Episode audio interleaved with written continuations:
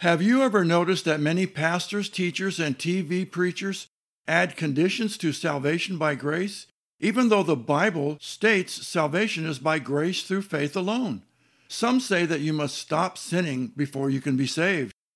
Others say that you must do good works to maintain your salvation, or be baptized, or speak in tongues to prove that you're saved. Greetings. I'm Dr. Paul Felter. Welcome to Primal Bible, where we expose church fallacies and flawed Christian traditions with Bible truth. We let the Bible speak for itself. If you appreciate these video podcasts, please consider subscribing. Also, please visit my website, breadoflife.media, for additional resources, including my free PDF chart of your Bible rightly divided. So, here in Romans chapter 5, the Apostle Paul continues the doctrine of justification by faith alone. Paul opens verse 1 with the word therefore, referencing passages from chapter 4 about the justification of Abraham by faith alone. Verse 1, quote, Therefore, being justified by faith, we have peace with God through our Lord Jesus Christ. Paul declares that our faith in Jesus Christ puts us at peace with God the Father. God's requirement for payment of sin was satisfied on our behalf by Jesus' sacrifice on the cross. Jesus' blood satisfied the justice and judgment God demanded as payment for sin. Verse 2 quote, By whom also we have access by faith unto this grace wherein we stand, and rejoice in hope of the glory of God. End quote.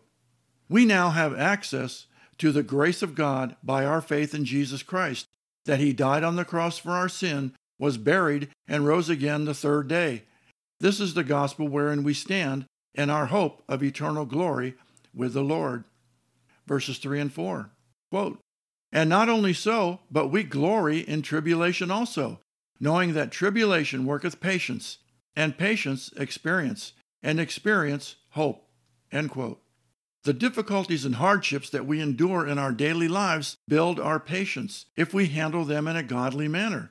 Patiently enduring hardships builds experience, and with that experience, hope for a better outcome of future hardships as we have more experience on how to handle ourselves in times of difficulties.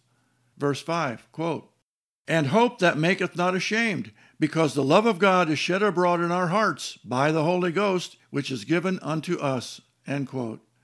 When your hope is in the Lord during difficult times, then you are not ashamed even if those around you ridicule you about your faith. You know in your heart that God loves you and will guide you through the trouble. Verse 6 quote, For when we were yet without strength, in due time Christ died for the ungodly. End quote. Christ died for us while we were sinners, the enemies of God how much more will he help us in this life now that we believe? Verses 7 and 8. Quote, For scarcely for a righteous man will one die, yet peradventure for a good man some would even dare to die. But God commended his love towards us, in that while we were yet sinners, Christ died for us. End quote. Paul is contrasting the sinner with the righteous man by asking the question Would anyone die for a righteous or good man? Perhaps someone might, but no one would die for a sinner. But God pledged his love for us in that while we were common sinners, worthy of nothing, worthy of death, Christ died on the cross so we could be made righteous before God. Verse 9 quote, Much more then, being now justified by his blood, we shall be saved from wrath through him. Another interesting verse. Since we are justified before the Father by the blood of Christ, we shall also be spared from the wrath of God through Jesus Christ. The wrath of God certainly would include the final judgment and the sentencing to hell, but also could, I think, include the wrath of the seven year tribulation, the time of Jacob's trouble, where the wrath of God is poured out upon the earth. This could be a proof text for the pre tribulation rapture of the church. Verse 10 quote, For if, when we were enemies, we were reconciled to God by the death of his Son, much more, being reconciled, we shall be saved by his life. End quote. Paul is restating the position. We were reconciled to God by the death of Jesus Christ, who died for us while we were the enemies of God, sinners, and now being reconciled to God, we shall be saved from God's wrath by the Lord Jesus Christ. Verse 11, quote, And not only so, but we also joy in God through our Lord Jesus Christ, by whom we have now received the atonement. We can rejoice with the Father through our Lord Jesus Christ because he has made atonement for us before God. Jesus has settled the account on our behalf, and we are now declared righteous before God the Father. Verses 12 and 13 quote, Wherefore, as by one man sin entered into the world, and death by sin, and so death passed upon all men, for that all have sinned. For until the law, sin was in the world, but sin is not imputed where there is no law. The progression here is clear. Sin entered the world by one man, Adam. All of Adam's children and descendants were made in Adam's image, one of a fallen human nature. We know this is true because we all have fallen sinful natures, and we all die unless we are alive at the rapture. Verse 14, quote, Nevertheless, death reigned from Adam to Moses, even over them that had not sinned after the similitude of Adam's transgression, who is the figure of him that was to come. Whether or not someone living from the time of Adam up to Moses sinned or obeyed God, they still died as death passed upon all living things. Adam was a figure or picture of Jesus, in that both Adam and Jesus were direct creations of the Father. God created Adam from the dust of the ground, and the Holy Spirit created Jesus in the womb of Mary.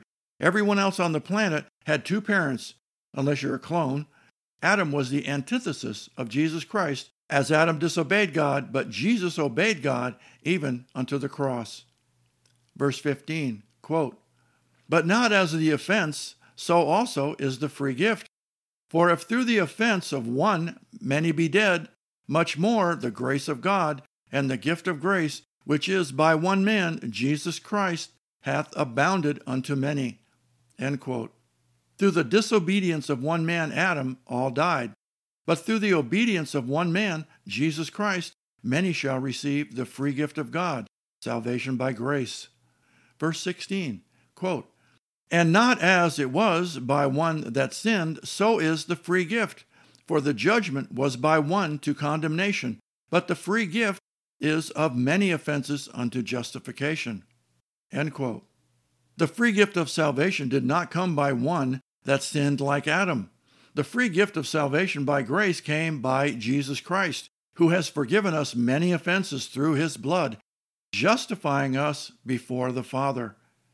Verse 17 Quote, For if by one man's offense death reigned by one, much more they which receive abundance of grace and of the gift of righteousness shall reign in life by one, Jesus Christ. End quote. Paul is restating the premise so that we don't miss it. Death reigned by Adam's offense, but grace reigns abundantly in those that are saved. We shall reign over sin in this life by Jesus Christ. Verse 18, quote, Therefore, as by the offense of one judgment came upon all men to condemnation, even so by the righteousness of one the free gift came upon all men to justification of life. So, by the disobedience of Adam, condemnation came upon all. So, by the righteousness of one man, Jesus Christ, the free gift of grace came upon all men to justification before the Father, to all that believe. Verse 19, quote, for as by one man's disobedience many were made sinners, so by the obedience of one man many shall be made righteous. Through the disobedience of Adam, many were made sinners by their fallen sinful human nature. But by the obedience of Jesus Christ, many are made righteous through believing the gospel of grace. Verse 20 quote, Moreover, the law entered that the offense might abound. But where sin abounded, grace did abound much more End quote. When the law of Moses was given, sin abounded because the law defined sin. But where sin abounds, grace abounds much more, because God's grace is greater than man's sin, grace that leads to salvation and freedom. Verse 21, quote, That as sin hath reigned unto death, so shall might grace reign through righteousness unto eternal life by Jesus Christ our Lord. End quote. From Adam till now, sin reigned on the earth. But grace reigns in those that believe Jesus Christ and have eternal life via the gospel of grace. Paul has drawn a clear distinction between Adam, who caused the problem of sin, and Jesus Christ, who provided the remedy for sin with his death on the cross and provides that remedy to all that believe the gospel of grace.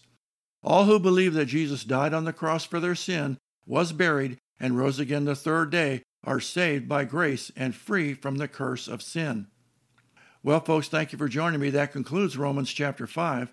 Be sure to subscribe to my channel, click the notification bell for upcoming videos. I'll be doing a video on each chapter of the book of Romans.